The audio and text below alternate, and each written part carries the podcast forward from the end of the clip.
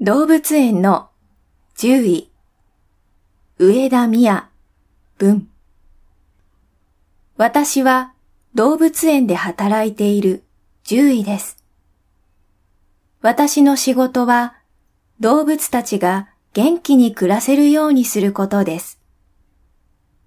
動物が病気や怪我をした時には治療をします。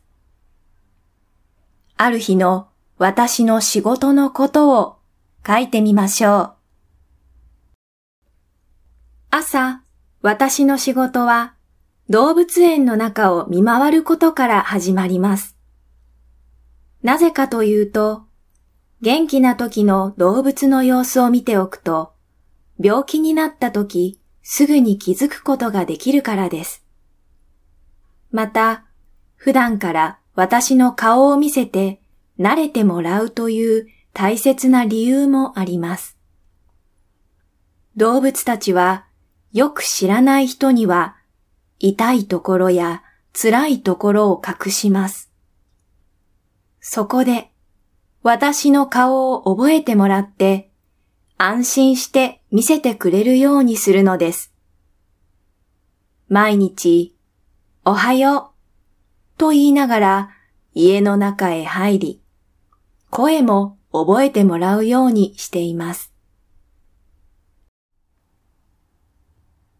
見回りが終わる頃、飼育員さんに呼ばれました。イノシシのお腹に赤ちゃんがいるかどうか見てほしいというのです。お腹の中の様子を探るためには、機械をお腹に当てなければなりません。イノシシが怖がらないように、飼育員さんが餌を食べさせ、その間にそっと当ててみました。間違いありません。お腹の中に赤ちゃんがいました。お昼前に動物園の中にある病院に戻りました。すると、怪我をした日本猿が薬を飲まないと飼育員さんが困っていました。日本猿は苦い味が大嫌いです。餌の中に薬を入れて飲ませようとしてもすぐに気づかれました。薬を粉にして半分に切ったバナナに挟んで渡しました。すると薬のところだけを避けて食べてしまいました。粉を蜂蜜に混ぜたら、やっと一緒に飲み込んでくれました。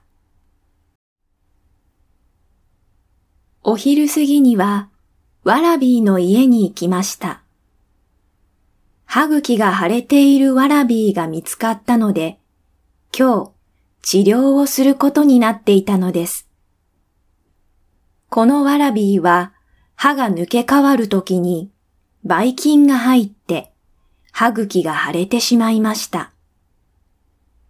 歯茎の治療はとても痛いので暴れることがあります。三人の飼育員さんに抑えてもらって治療をしました。夕方、飼育員さんから電話がかかってきました。ペンギンがボールペンを飲み込んでしまったというのです。ペンギンは水中で魚を捕まえて丸ごと飲むので、餌と間違えたのでしょう。命に関わる大変なことです。大急ぎで薬を飲ませて吐かせると、ボールペンが出てきました。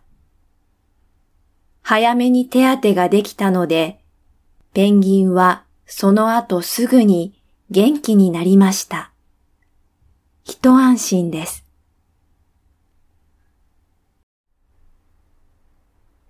一日の仕事の終わりには、今日あった出来事や動物を見て気がついたことを日記に書きます。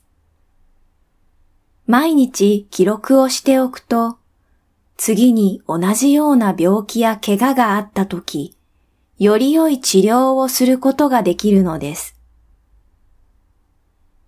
動物園を出る前には、必ずお風呂に入ります。動物の体には、人間の病気の元になるものがついていることがあります。だから、動物に触った後は、それを動物園の外に持ち出さないために、お風呂で体を洗わなければいけないのです。これで、ようやく長い一日が終わります。